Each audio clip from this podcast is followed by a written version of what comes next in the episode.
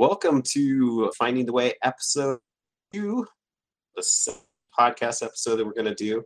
Uh, last time we talked about make readies, which was a critically important one to our industry. Uh, one that's probably equally important and why it got placed up here early on the podcast stage is talking about curb appeal. So we're going to go into a deep discussion today about curb appeal. It's a both simple and complex topic in terms of simple in its concept, complex in its execution. So there's going to be a lot to discussion. Joining me today are two regional maintenance directors, Thomas Nicholas in our Florida market and Brian Inney in our Texas market.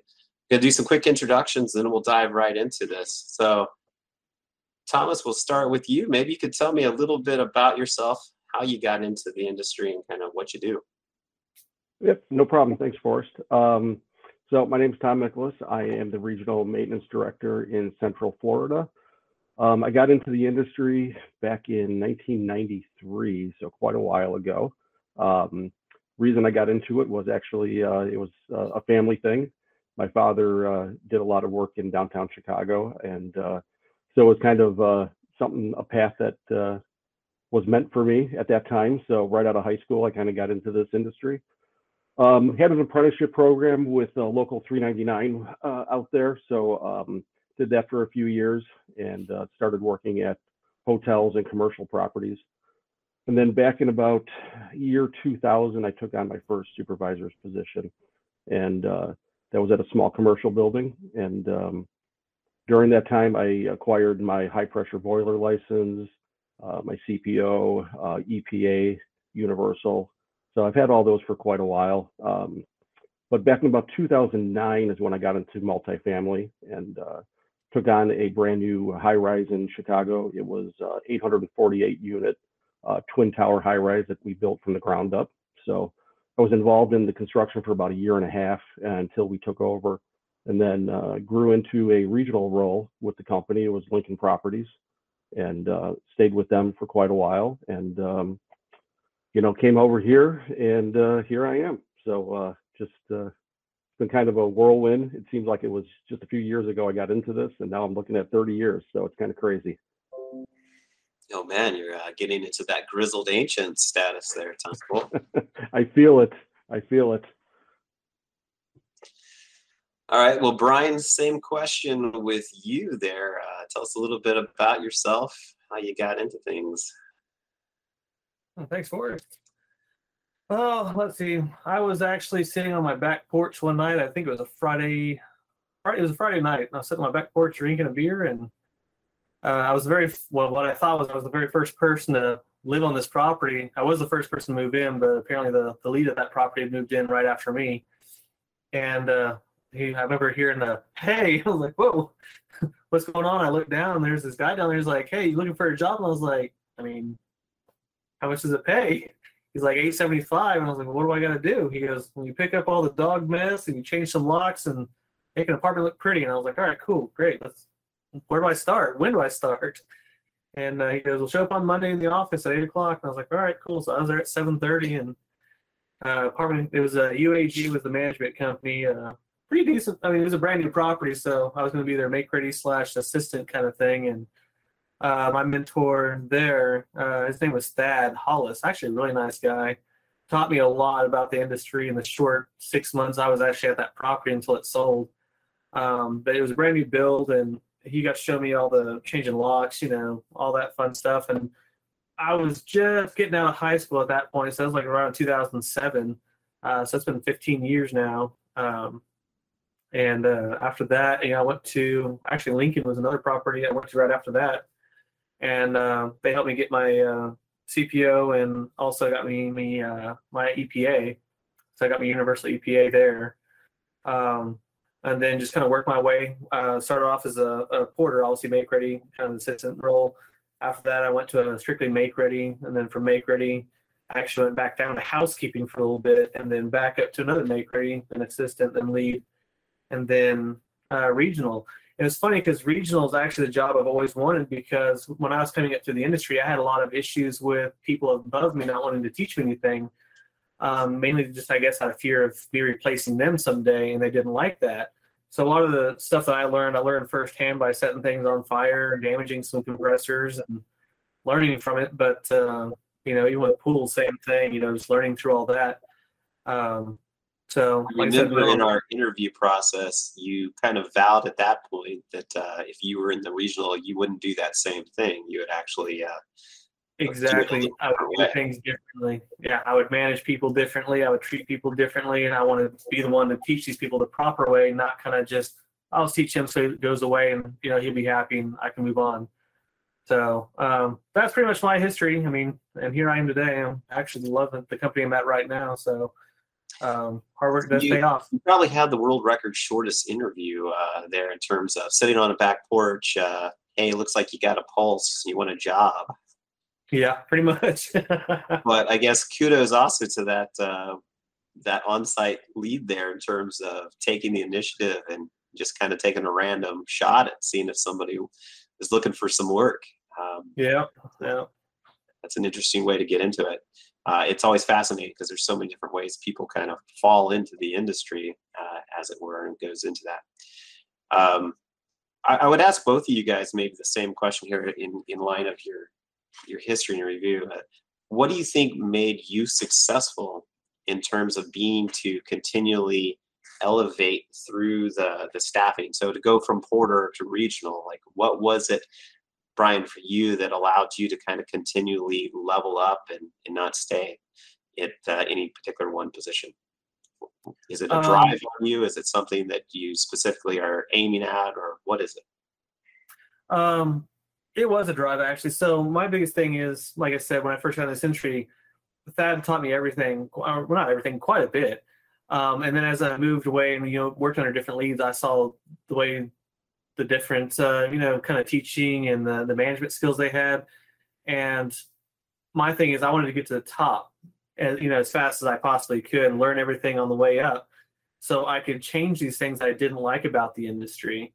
Um, so that was kind of my driving force is i wanted to see the change um, and not just keep the way the industry was because it wasn't working very well then. I mean there was quite a few processes that didn't make sense. Um, you know, and management skills from some of the leads, it wasn't that great. Um, there was no accountability, kind of lack of leadership, you know, those things that you still see today. Um, but I wanted to get up there so I could change these things and, you know, try to make my mark on the industry as big as it is. But, you know, my little niche here in San Antonio. Tom, what about you? Like, what was it that kind of let you persist kind of through the, or up the ladder, if you will? Well, kind of like what Brian said, uh, the drive was always there, you know, uh, the you know to learn more. But my thing was, you know, when I was getting into certain roles, um, you know, you never master anything, but you feel really comfortable that you've done your best, that you know, and you uh, you need to go to the next level. And I kept watching other people and kind of, you know, seeing what they were doing and wanting to learn more and more and more. So, you know, uh, it was basically kind of the passion to grow and learn more. And uh, when I got up to a supervisor's role, um, I started interjecting myself into a lot of meetings that I really wasn't always invited to.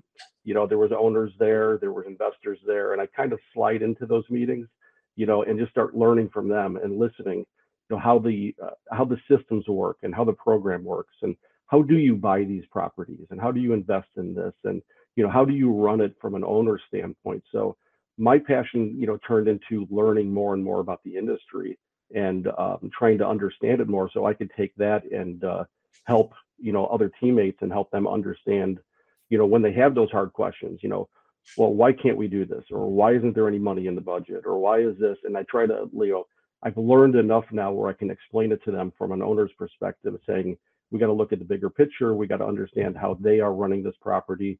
And for my, you know, for me, it was just that constant drive to want to learn more and and understand the industry better. So yeah, there's definitely a passion involved um, in that, and I like how you inserted yourself inside those meetings because, yeah, without kind of peeling back the veil. And I think Brian, you talk about a little as well, where looking at those who were leading you, not necessarily giving you the information or you know forcing you to work into it. We can all take that as a leadership lesson, like involve everybody on your team in these bring people into those meetings and start working to elevate them up because not only does it elevate them, uh, it ultimately elevates you. And uh, definitely grows into that. Well, thank you guys for the introductions there. Uh, want to guide dive right into it, and I thought maybe the first broach of entry onto this was going through the information posted in Fuse, and so I'm going to read this off of our Fuse article here on Curb Appeal, and then we'll kind of open the discussion. So the first policy point: the property is to be kept clean and free of debris at all time. The purpose create a positive ambience for our current and prospective residents, which will have an impact on their desire to stay and live in the community. The second policy point common area spaces and amenities are to be functional and safe. The purpose reduce and mitigate risk for residents, teammates, and guests, ensure residents can enjoy the features and values of the community. Uh, it goes on to say the concept of curb appeal applies to all amenities and common areas. In general, it is the responsibility of the property manager and maintenance supervisor to ensure all common areas amenities are clean, functional, and safe. Words that we would want a resident to use when describing these areas are very well kept, polished, spotless, pleasing, or sparkling. So there's kind of a lot in a few sentences in there in terms of talking through that. Uh, the words clean, functional, and safe kind of resonate on it a couple times.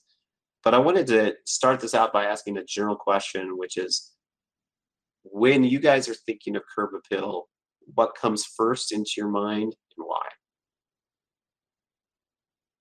Um, well, for me, the first thing that comes to my mind for curb appeal is the whole thought of a prospective client, resident, or even owner that that has you know when they pull up to the site it's their very first vision of the site. When they when from they pull up off the street and they're on the you know the drive pulling in they're starting to judge the site. They're judging the site uh, personnel uh, you know our performance and the overall look of the place. So coming in right off the bat you know um, is that first impression. So my thing has always been first impression for the guys. You know I looked at it as an example of if you're selling your house, you know, and you're putting your house on your market and you're letting people come into your house, you know, you're not going to have garbage all over the place. You're not going to have, you know, uh, you know, clothes laying in in the front entry. You're not going to have, you know, some beat up car on your driveway because they're going to give you bottom dollar for it. They're going to say this place, you know, I don't want to live here. I don't want to be part of this. You know, they pull up to an area that's got nice flowers, beautiful landscaping, you know, uh, um, just that look to it, nice and clean, then it's appealing. You know, so it's always first impression to me when I talk when I think curb appeal. You know, in my mind is is first impression of the site and the site team and how they handle it. Up, oh, Forrest, you're on mute. Uh, I got to do it at least once during one. so you you talked uh you talked about it in a couple senses there. You talked about how that looks for the residents coming in. So, a prospective residents trying to determine if this is a place they want to live. You also talked about it in terms of property owners. Um, a big part of our strategy, um, you know, our, our whole goal to grow, right, in service of our vision and mission, requires us to get other property owners uh, interested in how ResProp manages. So, one of the key ways they do that is visiting the site um, we we've had prospective uh, ownership groups actually contact us via the fact that they've toured our other assets, and so those teammates there are really serving the ability for us to grow by keeping a well-maintained property because even an owner comes in and looks at that and says, aha, these guys are doing something right.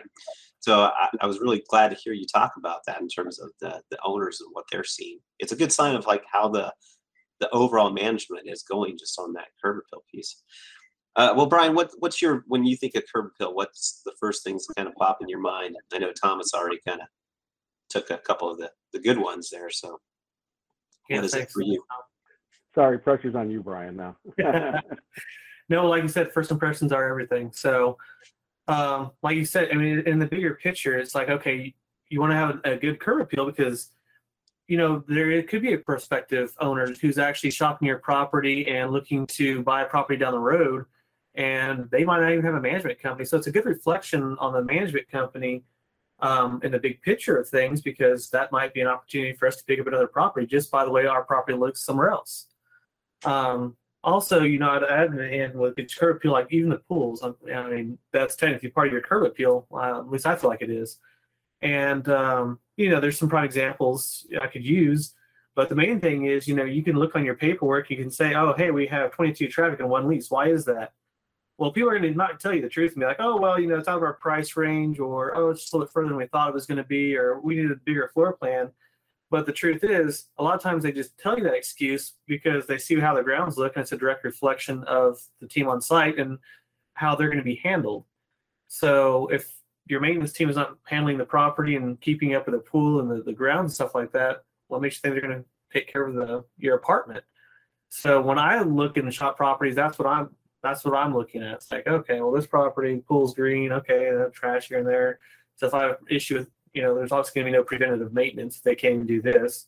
And if I do have any issues, uh, they're just going to kind of sort of fix it, kind of do a, a botch job on it, but just get it going for now. I mean, so I think all that just kind of comes together uh, for curb appeal for me. Um, that's just all the things that I think of personally. Um, but curb appeal is everything.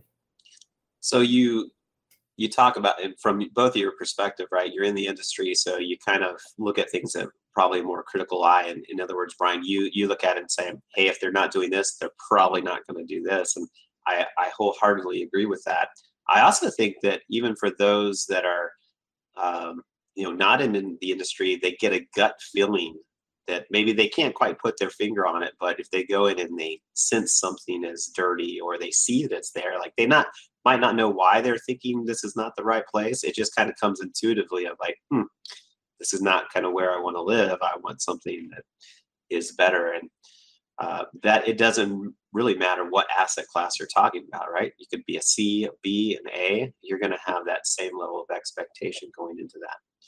Well, also what goes with that, not to stop you there, Forrest, but um, you know, Brian was talking about, you know, you know, some of these, you know, I'm just running off of that going, resident retention is a big thing also with that because you know if we're in the you know world now uh, currently where rents keep going up and there's adjustments and all that and the curb appeal and the amenities and all this stuff is never taken care of and it looks bad you know a, a resident's going to have a hard time saying hey you know i want to stay here but if this place is taken care of like it's supposed to and and all the things are are up and running and it's beautiful when you approach the you know your home and everything, then it's a lot easier to retain our residents and keep those numbers where we want them to be. So resident retention goes a long way with this too. Yeah, pride of where you're living, uh, knowing that you can invite friends over at any time to go grill out at the, the barbecue area and that it's going to be clean and available and you can plan on that. Um, that's big, or just take a nice refreshing dip in the pool. That's big as well Well, it, I mean, that's a good orientation of kind of like why curb appeal is important. Maybe I can ask you guys to put the Wayback Machine on, and when you guys were supervisors, walk me through kind of what your process would look like. Maybe from a showing up there in the morning. So think about it from a, morning perspective. Like, how do you, as a maintenance supervisor, as a property manager, how do you think about and how do you approach your pools, your grounds, your amenities um, in contrast to everything else that's going on. So where does that rank in terms of priority of getting things done? Um, and kind of how do you set your time and schedule for that? How do you plan? So when I was a supervisor, typically my thing would be first thing in the morning, I'd come in, I was gonna kind of collect everything up that I needed to get done for the day, my work stack, get those printed out and done, and then hit the grounds. So I'd be out there. Um, I'm more of a teamwork kind of guy. Uh, that was one of my things I hated when I came to this industry. Is there was not a lot of teamwork. It's you do all this, I do this, and he does that. Um, I'm more of teamwork, so I was like, hey, you know, let's get my team together. We're all going to split up the grounds. You get this section, I get that section, and you get this section. It kind of keeps the accountability of, you know, if there's any issues with this section, we know who to go to. Like, hey, man, you know, next time you kind of miss this area over here in the bushes, if you could, just pay a little more attention, and we're good to go. Um, so grounds were always the first thing for me. Um, shortly after that, once again for my teamwork, I like to do the rotating on the pool, not just one person does the pool. You know, um, the industry standards typically, oh, your porter does the grounds and pool, and you know, in the summer that can be a lot um, because I know when I was coming up to the industry, that was my thing is I had to take care of two pools and the grounds, and it was 52 buildings that sat on what 17 acres. Um, so about three o'clock in the afternoon, I'd finally be finishing up, and it could be in Texas 107, 112 degrees sometimes. Um, so I wanted to make sure when I was a supervisor that we all rotated we all split up everything. We were done usually about 10 o'clock with the grounds and pool. And then we'd plan out my day. So I would, you know, delegate work orders. Um, I'd also do work orders, you know, team effort here. And my porter or my maker would get the maker and we'd, uh, we'd, we'd hit the ground running.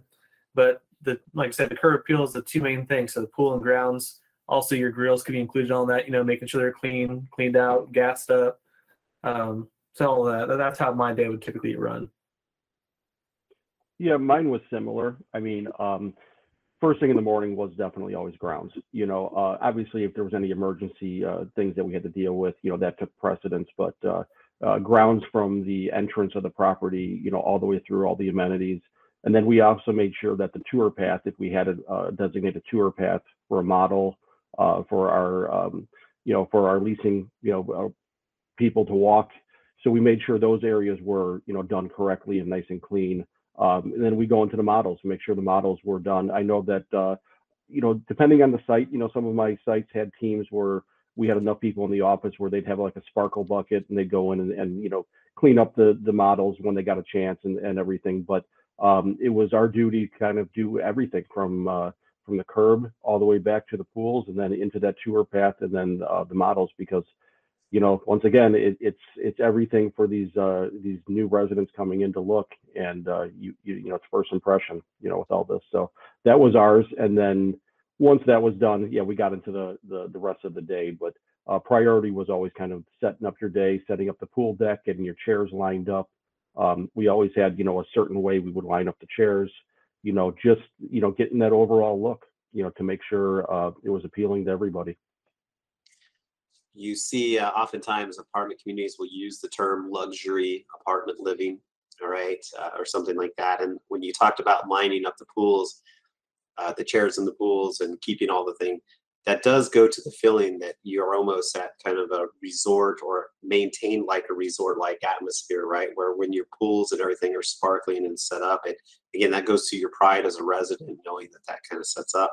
I'm curious tom you you said you would start out grounds first, and you, then you caveated unless there's an emergency.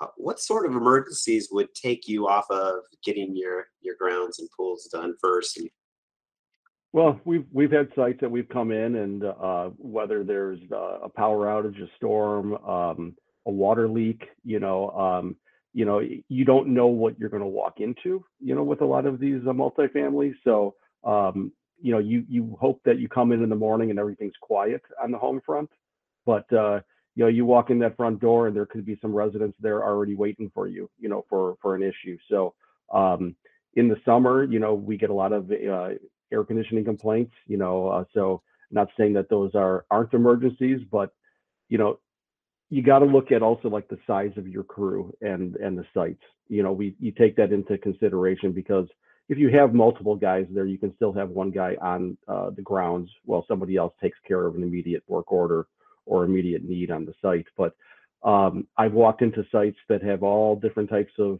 you know uh, needs right off the bat, and you get diverted really quick because it is, you know, like I said, if you have a power outage, you have uh, a bad storm coming through. Uh, you know, any of those things could could cause you to divert slightly. So in those cases, like um, power outage or something like that, that that's fairly extreme. Uh, some of the things you started talking, I kind of scratched my head a little in terms of saying, is it just more of a planning function uh, in terms of that when it comes to like HVAC or other requests? Um, one of the the things that I think sees I see as a potential trap is that curb appeal in terms of the landscaping grounds and pools gets deprioritized to doing some of these work orders, which are important work orders, but also you can still get to. And um, so, and a strategy, for example, that I had implemented at uh, pretty much every site I was at was looking at the time and scheduling of the teammates and when they were coming in, and then also how we would consider just workday staffing. So for those that are going to listen to this, this is something you know I think they should evaluate for their sites. Um, in Phoenix, you know, Nevada, and everything like this, it was pretty easy for it to get hot really quick. And so, Brian, you had made the mention there, and this happens in San Antonio, Austin, and North Florida markets as well, right? Of you could be three o'clock, and if you were the only person dedicated to grounds, it could take you a significant chunk of time. Well, much like you, Brian, we split all those duties. Like it wasn't a porter's thing to do the grounds; it was everybody's, uh, including the supervisor, was out doing the grounds and the segment of the grounds. So we actually adjusted our start schedules. Uh, we adjusted them to 7 a.m. starts. Um, one, it gets hot quick in Phoenix. It gets hot quick, and uh, so we wanted to be out there hitting these grounds, taking care of the big bulk trash that's piled up or something overnight, or or anything like that and getting that taken care of. Uh, so we would do that early in the morning. The other benefit to that is it did help us avoid resident interactions uh, in terms of residents showing up at the office. So if you show up at the office and start at 8:30 or 9, most people are kind of out and getting into it. So you can get tucked into resident interactions really quick. A early start schedule lets you focus wholly on the grounds because not a lot of the residents are kind of up and out. You'll still see people walking their dogs, and it gives you a chance to say hi and you know be friendly with them. But that was one strategy we had. Um, the other strategy that we had to help avoid that is, and I hear this a lot of how bad Mondays are on our sites, and it's kind of like, oh man, we're we're dealing with the weekend. Mondays come around, and uh, that was never a factor on the, the sites that we ran because we ran seven day a week staffing even on sites with only two individuals, we would run seven day a week staffing and we would split the schedules so that somebody was there either a Saturday or Sunday, and there was only a three day overlap. And the biggest benefit of that is we never had pools turning green because the pools were taken care of. We never had trash building up because the trash was taken care of. And the residents had the same feeling of their property seven days a week, not business hours. Um, so if you find yourself struggling with a big Monday load or you find yourself struggling with, can I get to it? It might be time to evaluate your hours of work and figure out what the uh, the utility of that is. And I think the biggest pushback I've heard at times from that is the argument that, well, what do we do for residents that show up at five o'clock and they have an emergency or and maintenance is gone at four, right? So if maintenance is checked out at four, what are we doing those last two hours that we're open? And the response I always had to that is, well, you you treat it like you would any other emergency. You have somebody that's dedicated on call, and if it truly is an emergency, okay, we'll handle it as such. Um, but that is a strategy that can be deployed to help alleviate the push on the curb appeal and avoid loading up Monday as such a bad day. I don't know if you guys have any thoughts or feedback about that strategy or experiences with that. Yeah, um, definitely, Forrest. On that, you you brought it up. I had a property that ran, you know, uh, a staff twenty four seven. You know, so we had cleaners at night uh, that worked with the maintenance staff. So, you know, sites like that where you basically have somebody there uh, that frequently um, really, really helps with the curb appeal, like you said, and the pools, all the amenities, because you're constantly uh, paying attention to it. Um, we do currently have, you know, a, a property that we're working on uh, a similar, you know, seven day a week split, like you said, uh, three days with two guys and uh, the rest just single guys, because we do have that Monday morning uh, trash issue. And um, we've been trying different ways to alleviate it, and it's gotten to the point of you know, we think the only way to do it is to have some help there over the weekend. So, um, but yeah, no, I love the idea. I think that that helps tremendously on certain sites. You know, a lot of sites don't need it; they're not necessary, but uh, there are certain sites that uh, it becomes very useful. And I've done it in the past. I I think it's a great idea because uh, the residents they they get comfortable knowing there's somebody there. The emergency calls are down. Uh, you're you're you know uh, just the attention to the residents is is greater, so they like that. Brian, any thoughts on that? No, I agree with him. Um, luckily, I've never actually had any uh, 24-hour properties. that would be uh, that would be pretty insane. Yeah, that's uh, Chicago for you, Brian. That's downtown Chicago. It's crazy. Oh. High rises. I'll stick to San Antonio. but uh, No, I think it's uh, yeah, because staggering those hours, like you said, it's still we're still on call twenty four seven. So even not somebody not being there, um, there's still always going to be somebody that's going to show up. So let's talk a little bit about uh, strategies or ways we kind of make sure we're we're getting it all done. Um, and and maybe before I go that, I don't know if I hit it well enough, but the idea of what where curb appeal ranks in the prioritize and execute scheme of things, um, it's at the very top, right? So you cannot ignore that. And it does, the reason I was asking the question there, Thomas, about um, you know what type of emergency is is it should take a very significant event to dislodge you from your curb appeal activities the picking up of the grounds the taking care of the pools those things have to be done every day um, regardless and so you have to plan to schedule for that and you can get to a point of apathy where you start skipping things you're like yeah i don't have to get to that today or maybe i'll let it slide um, and that's a dangerous thing because the next thing you know you're letting it slide one day, two days, three days, and then you're forgetting it. Yeah, no, I agree with you on that. Um, when I was saying big emergencies, you know, um, part of my mind goes back to some of my high-rise days where we didn't have individual AC units; we had chillers and uh, we had boilers. So if those went down, uh, it was a significant reset and getting the whole property back up online for air conditioning or heating um, so those were the thought processes when I was going through that, saying there was a significant issue um, because we walked into those properties where all of a sudden, you know, you nothing's on, it's stagnant, and then it's kind of, uh, hey, okay, we got to get into the systems, figure out what's going on, and then we regroup and get back out to the curb appeal part of it. But I agree with you, uh, we can never let that part of it slide. You know, it's got to be something significant. So with you guys as regional maintenance directors, I'm curious, you don't you're not on the sites every day. You're there frequently, but you're not every day. So, what are the things that stand out to you guys the most, or typically when you show up to sites?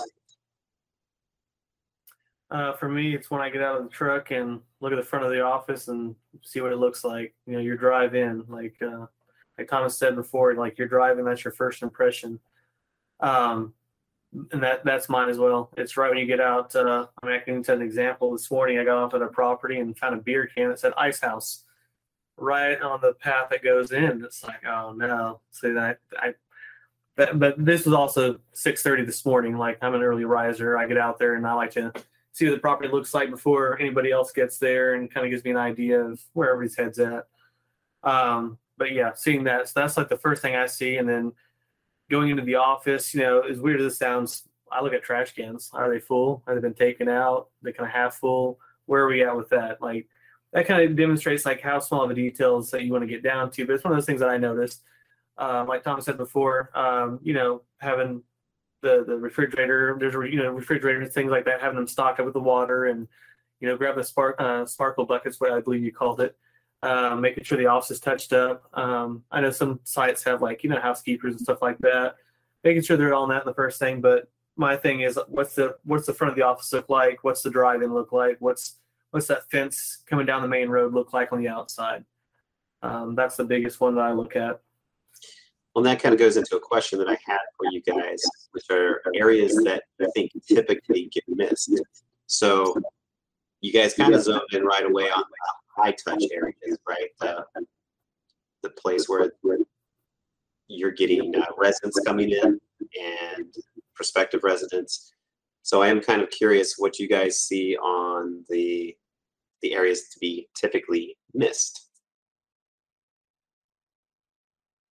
So for that one, uh, guaranteed, almost all of them do this. It's going in between the AC units and the bushes, any of the landscape that kind of grows up which is funny because they miss that a lot. But I I could say in my lifetime I've probably gotten over three hundred dollars easily on just finding money in those bushes because they never go back there. And bushes are the number one catcher. It was awesome. I actually worked at this property called Meadowood on Micron and Calabria over here. And there was a CVS or a Walgreens, oh, no, CVS right there at the corner of it. And there was always bushes right there in the front of the garage. And I was the only one that would do grounds. It's the one that had the 52 buildings And it's hilarious because I was the only one that did grounds, and I swear I got over three hundred dollars that property alone. Just almost every weekend, I'd catch a five. There's a few times I caught a twenty, but mostly ones and fives. And I made some good money, so I loved it. I'm like, all right, cool. Here's my bonus for the day. nice. Uh, the thing I see that gets missed a lot, and uh, it's a little pet peeve, you know, thing I have is the pool, the pool deck. You know, uh, just setting up the furniture, like we had talked earlier about the resort style. They may clean the pool deck and they may take the garbage out and make sure that you know everything's on the hooks and all that, but the furniture's not set up. It's just kind of you know sitting there, moved around. And, you know, you know, people shuffle furniture around, and every time I talk to one of the guys, they're like, "Oh, you know, people come out there and they move it," and I'm like, "Well, if you walk out on the deck, it's easy just to slide it right back to where we have it, and just it's just that look." You know what I mean? And there's just something in, in my mind that's always about that look when you look out on the pool deck and it is set up and everything's lined up and it looks good. It just gives that luxury look, you know, and um, they always seem to miss those. It's just those little details. You know, they may get the big stuff, but uh, I get into the little details and the minutia sometimes that just kind of uh, eat at me. You know, and uh, it's just kind of back to that mindset of looking at it as as the big picture. You know, if this was yours, you know, how how would you want to get people in here and uh, get your clientele, you know, base higher and you know, uh, just keeping people there. And it's just all of, always about that look. So for me, it's always been the pool deck. Pool decks get missed a lot of that little details. Uh, one thing I'll, I'll piggyback on you there, Tom, is the idea that after you've done it once in the morning, you kind of walk away from it. Uh, that's something we definitely have to make sure we catch ourselves on because it is an all-day event. Um, and if you have a lot of pride in your in your property, you see that little piece of paper rolling across the parking lot after you get picked up, and you're like, ah, get the picker right there you know, we always carried a picker and bucket on our golf carts. So we always had it ready to go any time of the day. If we saw trash, it's getting picked up right then and there. Dumpsters starting to get a few bags on. We don't drive by it. We're picking it up, throwing it in right there. And, and just like you said, the little thing of you're walking out through the pool area, you see that that chair askew, slide it back into the spot, right? Keep that yep. thing. Right and then the other thing I do, like when I get to the site, usually, you know, early in the morning, you know, I try to see, you know, the first thing I really do is I drive the whole site. You know, I don't just pull in and stop at the office. I drive the whole site just to get an overall look of what's going on. You know, so just to see if they're out there doing it, see if there's anything that's missed or or or not. But uh, the other thing I like to see is, you know, uh, and every site does have uh, little differences with this, but you know, is the golf carts out front? Are are is the leasing cart out there? Is it clean? Is it ready to go to take a prospective client around the property? you know, uh, are our guys' carts cleaned up the right way? Because they pull these carts up front, and if you got a maintenance cart that's just beat up and there's trash all over it and everything else, and they just park it right up in front of the, the leasing center, looks horrible. Can't stand it. You know, so you know, it once again, it just take it's that pride, like you had just said, Forrest. You know, taking pride in your your site and taking a little ownership of it. You know, and uh, but I those things, uh, it just I'm like, come on, guys. You know, let's do a little better here. So, yeah. So, kind of talking a little bit about as you guys as you guys took the realms uh, or the the reins as a maintenance supervisor, or maybe even when you guys were on on site as a technician.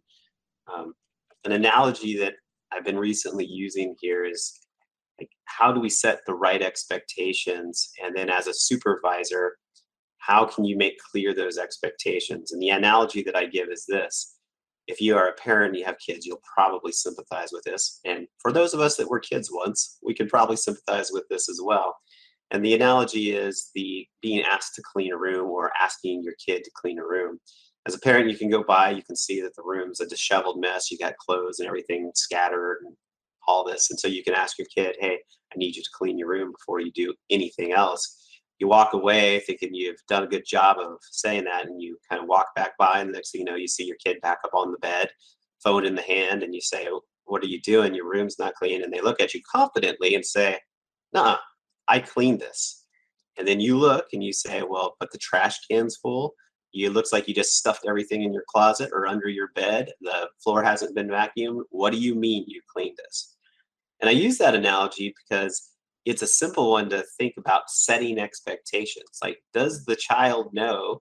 Uh, you know, does your kid know what it means to have a clean room? And have you been clear that clean room means your trash can's empty, the floor's been vacuumed, your clothes are hung up, there's nothing underneath the bed, you know, all those things. So I'm curious, as you guys were supervisors, how did you set those expectations with your teams, um, or how were they set with you when you were a, a teammate? And then how did you kind of continue to reinforce that? Because I, I can hear from both of you guys are nitpicky on some details. How did you how did that come about with you? Um, how it came about with me like talking to my teams about it and getting them to understand that is that the question for us yeah so how would you if if you've got a new new property you're taking on as a supervisor and you've got a new team and you're you're setting expectations you know like how would you do that uh, and i yep. asked the question of how was it that experience when you were the technician on getting that expectation set so what i used to do was you know and it's I, it's a pretty common thing or a pretty basic thing it's just by example I always did it. I always just kind of forced it, you know, where I was always cleaning up after myself. I was always cleaning up around the other guys to the point where they were kind of more annoyed, the groups I was with, with the teams I, I had, where I was constantly cleaning up areas to, you know, uh, show them that, you know, a clean work environment, eh, you know, is a safe work environment, you know, and uh, it just, the more and more and repetitive I kept doing these things with these guys, then they started just jumping in and joining, you know, because they'd be like, oh, Tom's coming, got to make sure that this area is clean, you know, and it, it turned into a little bit of a joke, but it also, you know, worked, you know, because these guys were starting to focus on that a little bit more. But mine was just leading by example and just the repetitive nature of it, of, of constantly trying to clean up after myself. And, you know, we would have uh, large mechanical rooms that um, I would make the guys paint everything and clean everything, whether it was the piping, the floors, the drains, color coordinated, do the whole nine yards. And they were always mad, going, Why am I wasting my time doing this? And I always explained to them, I said, Listen, I said, one of my wise supervisors back in the day, you know, I said the same remark back to him, going, Why am I in the boiler room for days on, you know, and cleaning and wiping pipes down and painting them? And he goes, Because when it's all pretty, you know, all beautiful and all cleaned up, and you see a drip on the floor, you see something over there, you know there's a problem because there shouldn't be water over there. But when it's a messy shop and there's always water on the floor and there's always grease on the floor and there's always this and that, you're never going to know if there's a new problem that pops up. So cle- keeping a clean area and a clean workspace and uh, you know a clean environment that you work in, whether it's the entire site, you'll notice the anomalies. You'll notice those things that aren't supposed to be there. You know, so for me, it was just that repetitive thing with these with everybody, and uh, they finally bought into it. But it's not easy sometimes. You know, some some people by nature just don't like to clean up after themselves. So it, it definitely a challenge on occasion. And I'll piggyback on that one too because um, we could even do a whole episode on this. Uh, time management. If you're clean and organized, you know where everything's at. You're not sitting there scrambling around looking for it. I mean, that's that's prime example what you're saying. Also, with you know painting it, I mean, I, I hate painting boiler rooms stuff like that, but like you said, oh, well, I was there before. What is that? It's a uh, it, it, it that makes a lot of sense.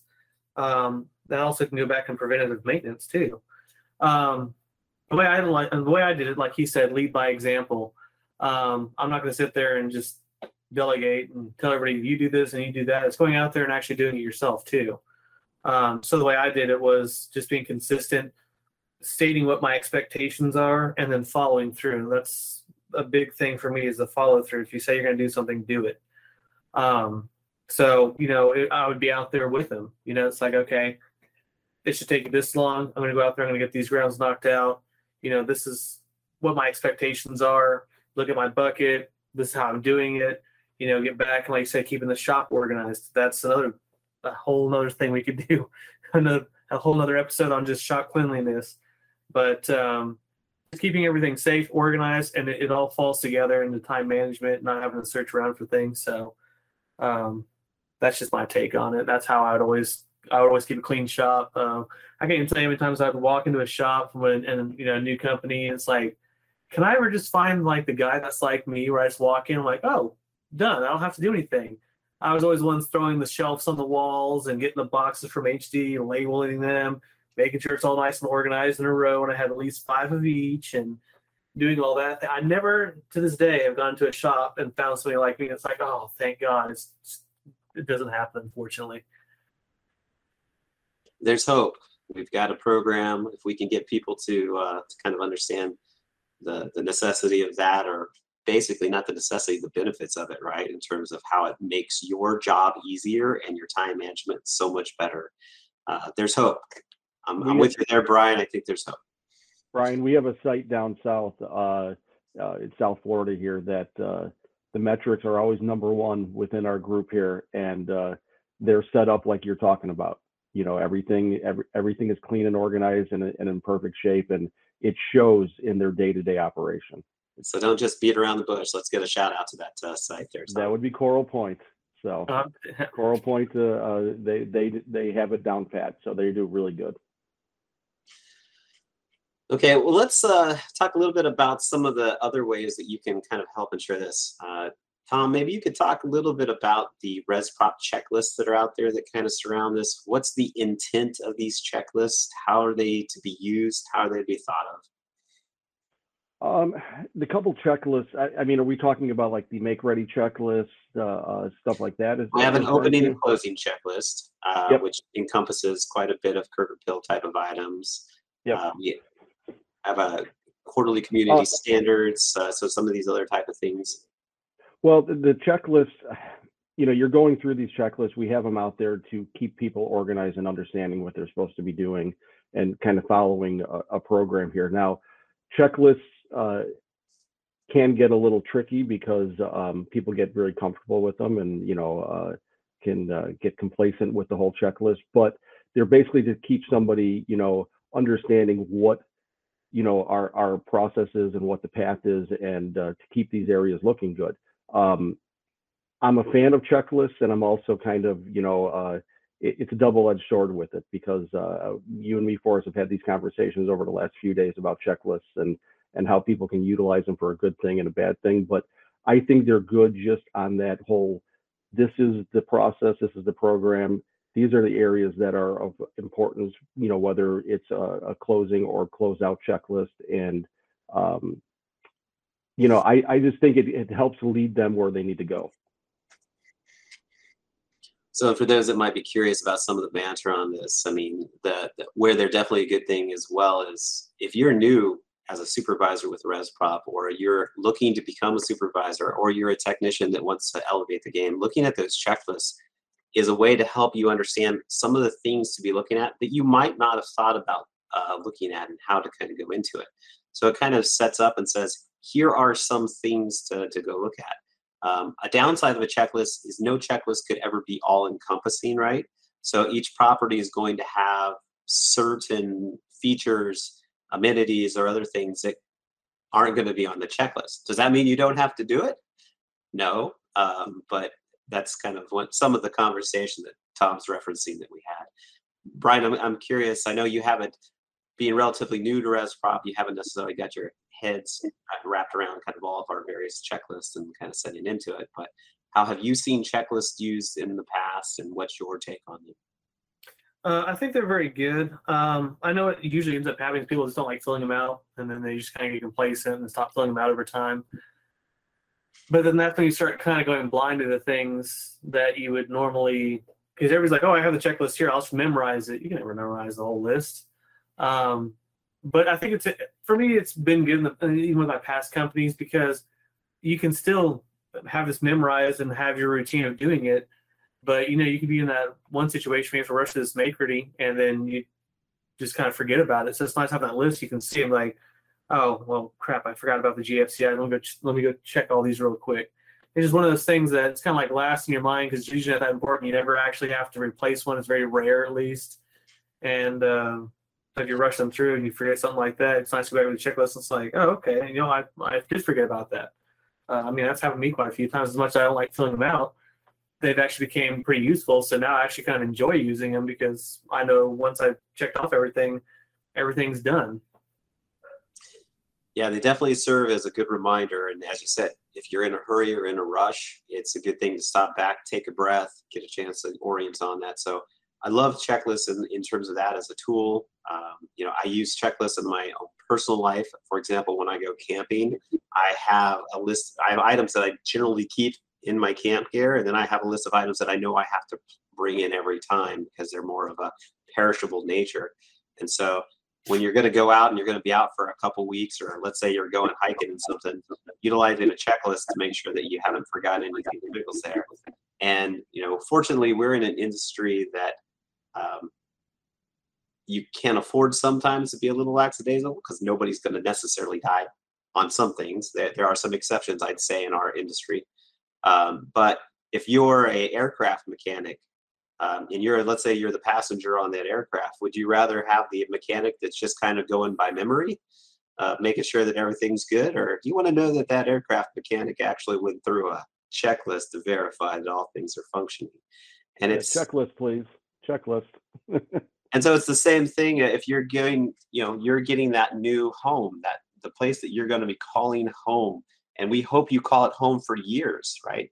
You want to be able to know that they've gone through that with the, the the detail and care commiserating the fact that this is your home and the place that you're you're going to be living. So those checklists are good. And then in you know when i say there are things that really matter uh, pools are a good example of a curb appeal item and amenity where it can be a life or death thing at our sites. Uh, if your gate is not self-closing and self-latching, and uh, somebody wanders in, or you know whether that's a kid or what, and they go into the pool, they can easily drown, die, and perish. It happens. Um, it happens more frequently than you would like. So that making sure that your barriers are good and that that gate self-closing and latching on the checklist, right, is something that you just can't ignore in pools it's just one area that that can happen. You can have stair rails uh, there's all kinds of things that can kind of go wrong on that. And from a maintenance standpoint being good on our boilers and our other things from a safety and a hazard standpoint it's big. So there are for those you know that are listening again there are, are checklists that are available that can help you down the path. You should use them as a training tool and you should also use them just to make sure that you're you're double checking your day to day um, we do have some where we're saying, hey, make sure these are done. Um, and you should hold them with, I guess, that level of accountability. Now, when I read at the beginning of this the discussion of the policy, I don't think you guys heard any policy points saying that you have to complete a checklist. Um, but the policy did kind of state that you have to be, and I'll, I'll kind of go back to it. The policy said properties that kept clean and free of debris at all time. And the policy is spaces and minis are to be functional and safe. So those words, clean, functional, and safe. Uh, I wanted to kind of challenge the two of you guys to kind of help me disassemble how I might think about that um, at some of these areas. And let's go ahead and take pools because that's a pretty big one. So Tom, if I'm not using the, well, if I'm using these metrics or these things clean, functional, and safe, and I want to apply those things to a pool, how am I going to apply clean, functional, and safe to a pool? Well, uh, we'll start with clean. Uh, clean is simple. You know, you're you're looking at the pool, you're taking chemical tests, you're cleaning the filter, you're skimming the pools, you're making sure that there's no growth uh, coming in the, those pools, um, and uh, basically you're doing a visual on top of the chemical tests, you know, with it. So, and then you're also looking at the surrounding areas, the pool deck. You're making sure there's no broken glass. You're making sure there's uh, no other no trip hazards on on the pool deck. Uh, we have I've seen where the pavers have sunk a little bit, or you know you got a you got a broken paver or something like that. So you're looking at those areas that turns into safety, you know, around the pool. You know when you start getting into the the pavers, but uh, the cleanliness is the exterior all surrounding the pool and the pool itself uh, with chemicals and filters and stuff like that. Um, the safety turns into some pools have a rope that go across because of the depth of the pool. So making sure the safety rope is is going across. Uh, is there a ring in the uh, in the area? Is there the hook in the area? Um, are the latches and the gates, like you had mentioned, are they operational working? You know, um, do you have the signage up around the pool stating, you know, uh, the pool rules and regulations? Um, so then you start. That's you know part of the safety part about it. Um, and then, like I had said, you know the actual pavers themselves or the pool surface, making sure there's no hazards there uh, that can get hurt. Um, so we had clean and safety. What was the last one there? Functional. So if you think about functional, functional like how, how do you? What's the litmus for functional on a pool? Well, functional goes almost back to you know making sure your filters are running. So uh, you know the pool itself is functional. Making sure you have uh, furniture there that isn't broken, and you know uh, where people can actually sit out there and use the you know the pool as a function. You know what I mean? Is there a handicap accessible uh, uh, uh, lift there on the pool? Is that functional? Does that work? Does it you know allow people uh, to to utilize the pool? You need it. Do your lights work? You know on the pool. You know that that's a, a, part of the functionality. You know for um, you know the pools. So I look at those those areas. I know there's probably a lot more to it, but those are kind of the main points that I look at initially. Was you know uh, th- those are your big ones. I'm sure there's a few that I missed, Brian. You can probably jump in, but yeah. So like uh, the checking the the vacuum breaks for those drains. Uh, that's a big one for me. Um, a lot of these properties, you know, that I've seen in the past, don't even actually have that safety in in, uh, in place, and that's actually a really big one. I mean, that's supposed to break the vacuum that the pump has on the drain. Uh, I mean, I've heard just a few months ago that uh, you know there's some kids playing around. Uh, granted, they weren't supposed to be there, but they were playing with the drains in a lazy river. Well, it sucked him down, held him down there, and he drowned. Um, and of course, come find out there's no vacuum break. So that's a that's a big one. Is like we said, the safety, which also kind of goes into the functionality of the pool.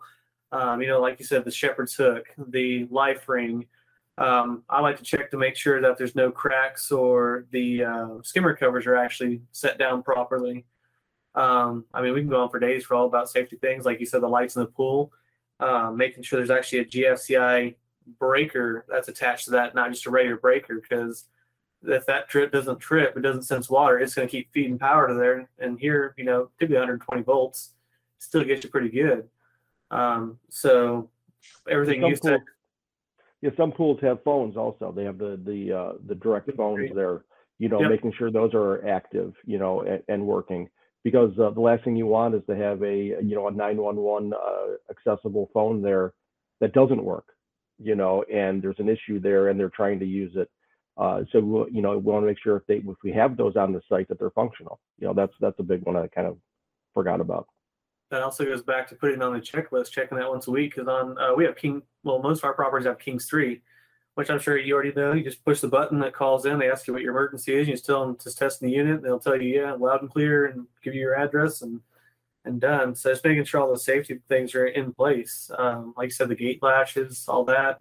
Making sure the pool levels where it actually needs to be, so it reads properly. If it says three and a half feet, it needs to be right in between where it's actually three and a half feet.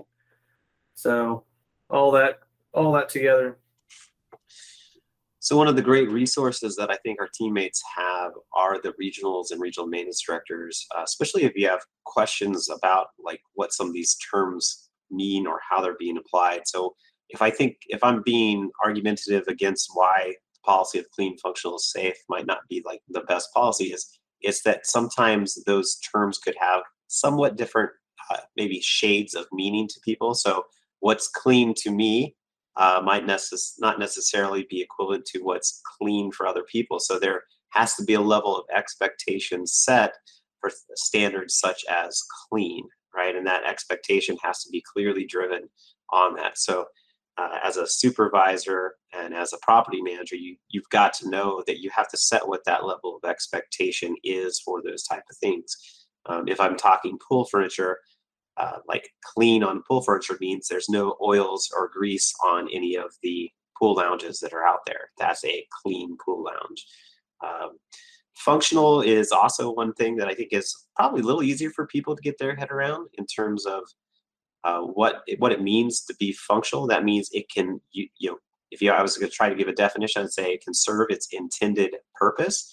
Uh, the caveat there is sometimes maybe you can jerry rig things to have the same function and it's not necessarily the way we want to see it so uh, can you make something latch in a way that it's functional as a latch but is that the best use of it you know or the best way to do it maybe not Um, that's one of the great things about our maintenance teams. These guys are very FOMO in attitude, so the making a way uh, will come up, and we just always have to kind of check ourselves. And then the safe uh, side of things is having the experience to know when something has a potential for risk. So there's a hazard assessment that has to go along with that to where people can understand what the downstream risks are. So in the example that you gave, Ryan, uh, there was probably a scenario where the maybe that vacuum release was malfunctioning or not maybe it was tripping off because it hadn't been properly calibrated so the person maintaining that took the stance of well i'm going to take care of that by maybe wiring it out or setting it aside in favor of this thing circulating the water so that i could get disinfected and filtration into it and they did that and kind of went along their way not realizing that now they've created a potential hazard and risk of entrapment because they've defeated a key safety feature of the system.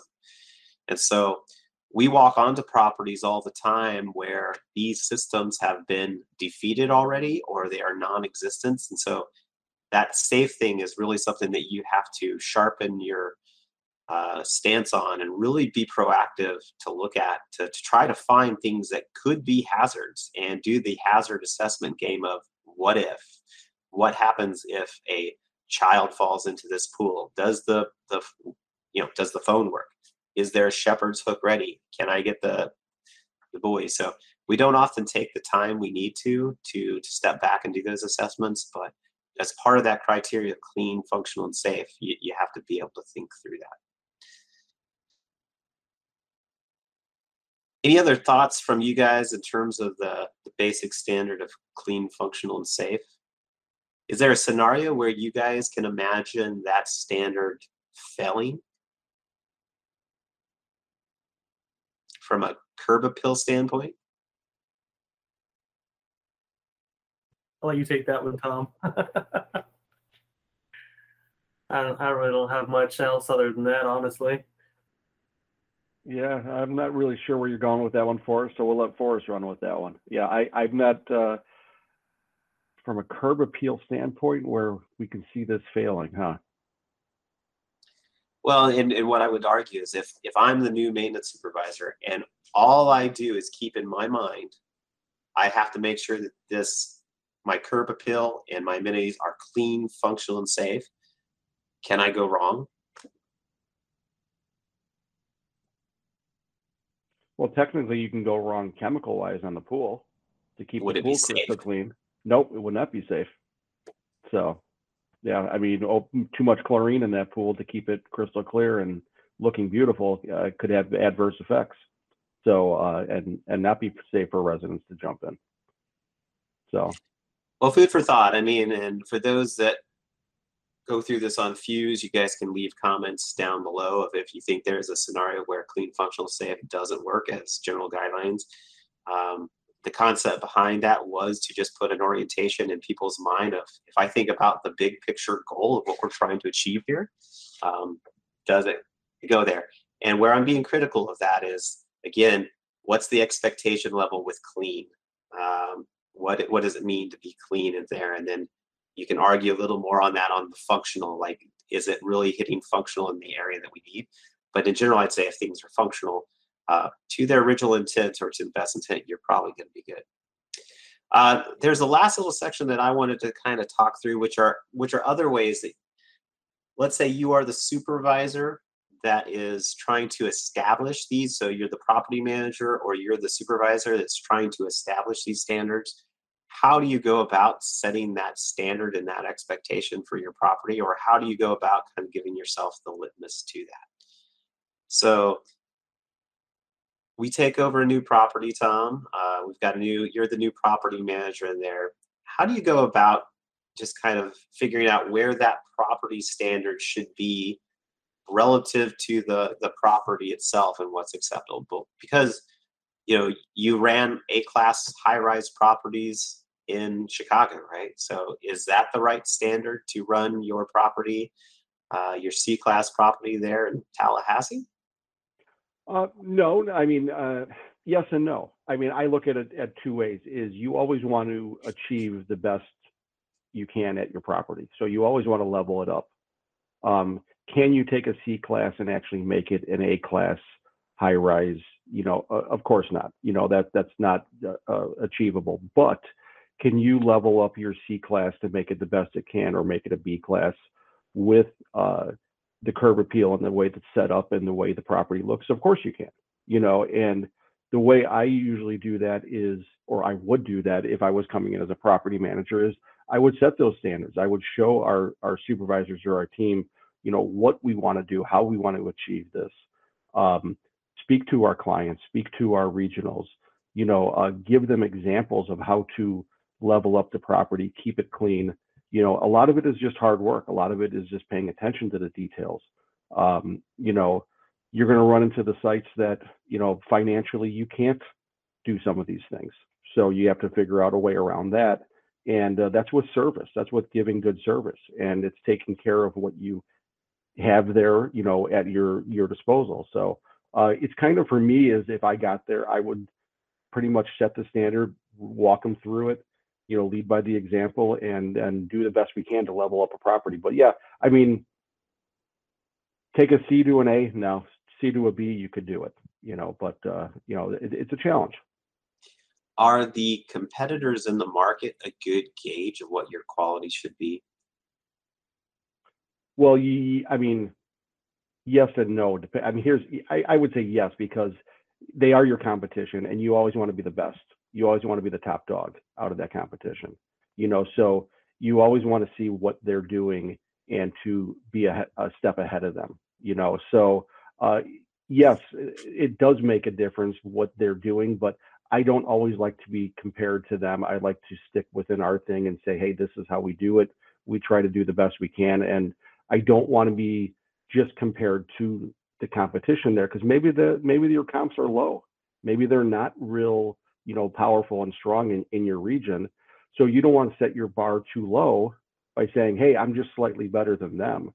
You know that's not good enough in my book. I want to be you know better than everybody else around here you know? So i want to be that that that site that people come to and say hey you know this is a great place. You got to go look at that place. They do a great job. I don't want to be just one of the you know the same in the area and just slightly better you know so no i mean yeah it, it is good to look at your comps but for me it's always like you don't you want to make sure you set your bar way higher than that Brian, you've been nodding your head along on this. Did you have anything to kind of add or dispute on that? No, actually, like I said, I'm about the same boat he is. Um, you know, in the past, when I've actually, you know, taken over, you know, a new property, uh, I've usually watched my competition just to see what I'm up against and what can I do better, you know, to make my property stand out over theirs. Um, so no, he, he pretty much nailed everything on the head one of the great things about what we've been talking about is whether you're an A, a B, or C. I mean, clean is a cheap thing. So picking up the trash, taking care of stuff, setting up the pool, keeping things neat, organized. I mean, that those are easy ways that don't take a lot of capital resources to to set your property apart and show the level of care that you have to kind of go into things. So I, I always like the fact that no matter what property I walked on and no matter what the constraints were, we could do an immediate impact just by picking up grounds, keeping things clean and organized, um, wherever it was. So I always appreciated that. Uh, I know we're getting on in this, so I want to just kind of talk through one last thing here uh, and then open it up to any other general roundtables. But we talk in our curb appeal policy about using your five senses when inspecting an area.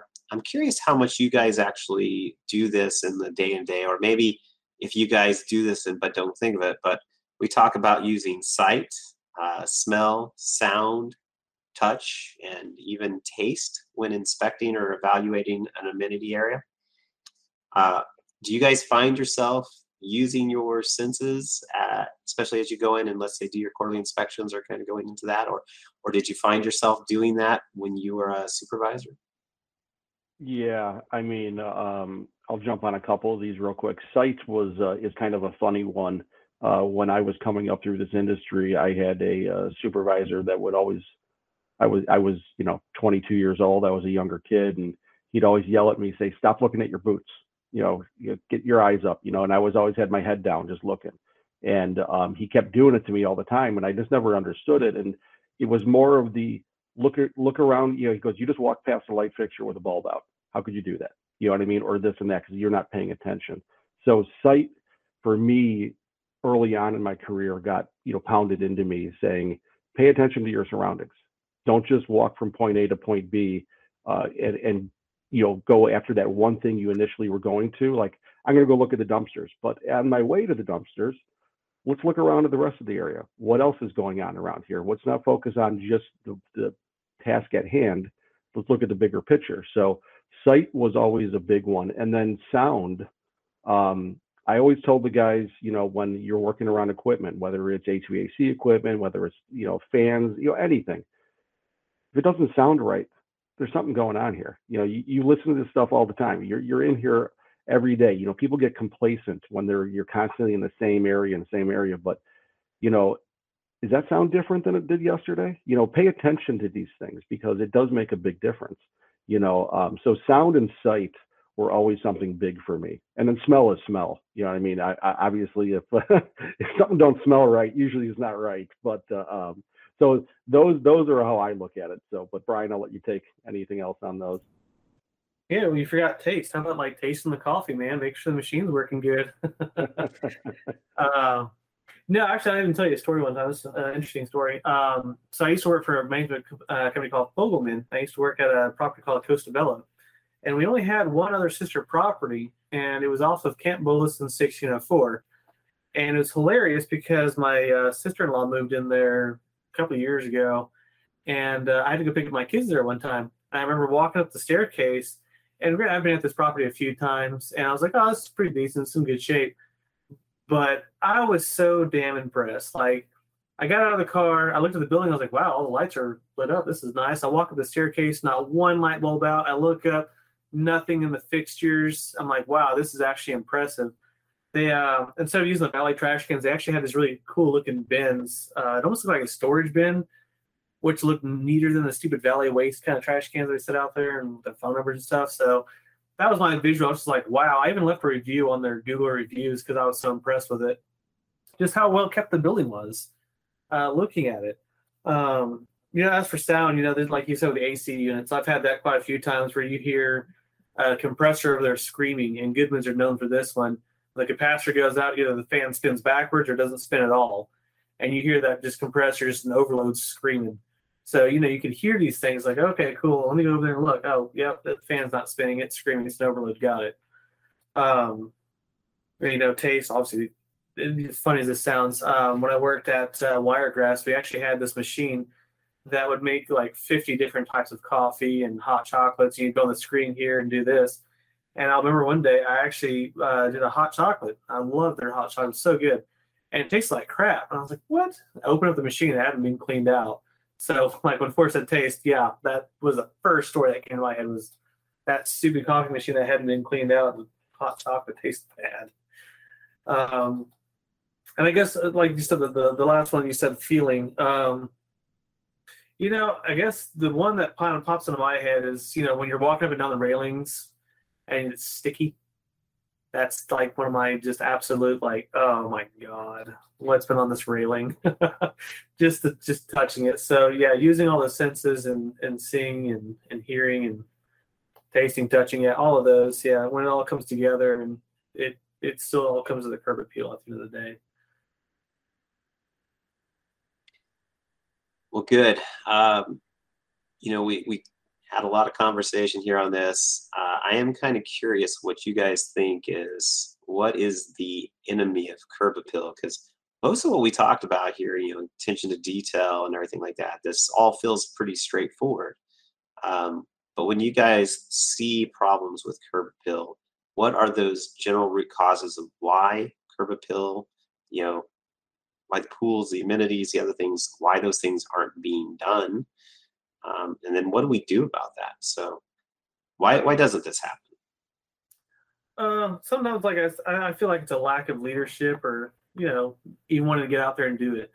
Um, I mean, it's not like it's something you wake up in the morning like, oh, I'm going to go clean the pool today. I'm so excited. I'm going to do the grounds today.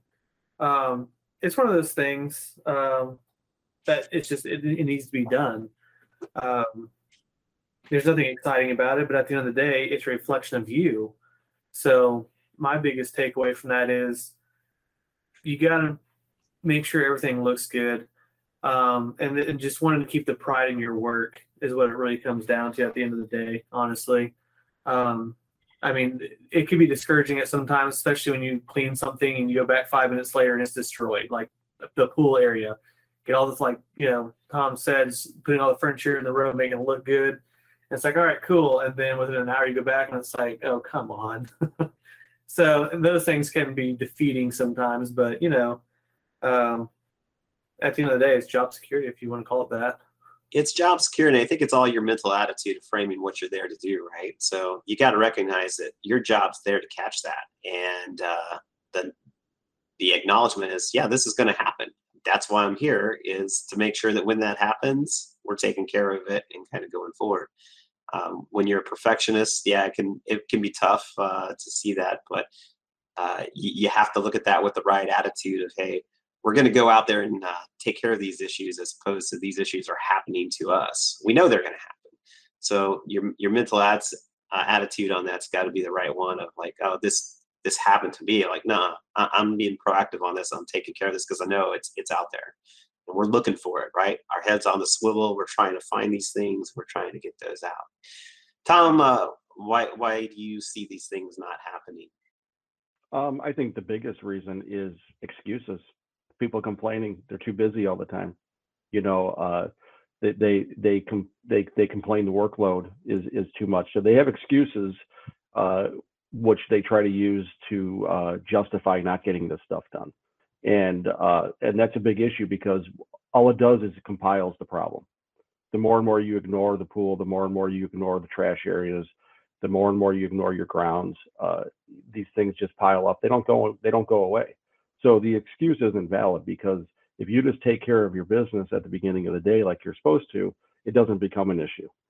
So I, I think a big majority of the problem that we have is, you know, people thinking, you know, that, oh, you know, I don't have time for this or I don't have that, you know, so that, you know, is a big driving factor why some of this doesn't get done or becomes a bigger issue, you know. So uh, if we can get that thought pro- process out of their head you know, and they can see the greater good here on how, you know, if they just pay attention to this stuff and keep up keep up on it, it actually makes the rest of the day easier, you know, and you don't come into that Monday morning pile. You don't come into that, you know, green pool because you didn't look at it for three days, you know, because you were supposedly too busy. Now you're really busy because now you got to deal with your green pool plus the rest of it.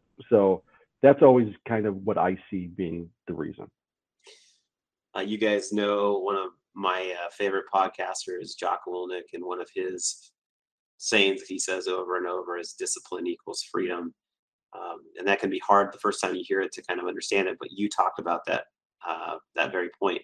If you want the freedom to not worry about or have the fact that your pool's hanging over and green, and oh man, am I going to get in trouble? And so and so is not going to be happy, and the residents are going to be upset, and all this stuff the freedom from that is the discipline to take care of your pools and uh, that's a key point so i, I like what you're th- saying there because you really can't afford not to to do that. And all you do is you pay for a little free time now but you're going to pay for it in spades with lack of time down the road.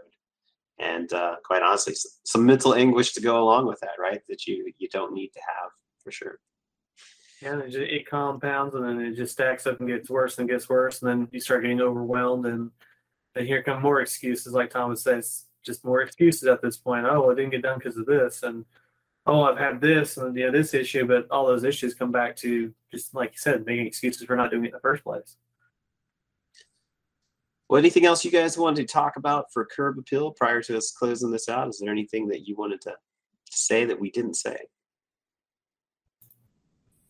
No, not really. I mean, uh, I mean, curb appeal, like you said for us at the beginning, is, is very, very important. That's you know, uh, you know, it, it shows the pride you take in your site, you know, in your property. You know, uh, yeah, it's just it's key for me. You know, it's something that you know, when I drive on a site that they take care of, and and I I know they take pride in that. It's a good feeling to pull into those sites, and I know the clients and potential clients they see the same thing. So um, it's it's it's huge. So uh, that this is a very important thing to uh, pay attention to. So that's all I got to say about it. I totally agree with that. It sets the it sets the mood. It, like you like said earlier, first impression. Um, you know, when you drive down there, you know people are gonna look around. Like prime example, when I went to the Keller, when I drove in there, it's like, oh wow, they got a nice grill over here. They got that covering. It's like, wow, this is this is nice. You know, the entry was nice and clean. Gates are functional. It's stuff like that. You notice all these things, and if you know, if I notice this, I know other people who are looking to live here are to notice these things too. So it's just setting that expectations like, well, if you come here, this is how I'm going to live. Okay, that's what you're going to end up getting with. So, um, got to keep that in mind. I think is, you know, setting the what the expectations are and you know what people are going to expect when they live there. This is how it's going to be. All right, it's a good way to end there.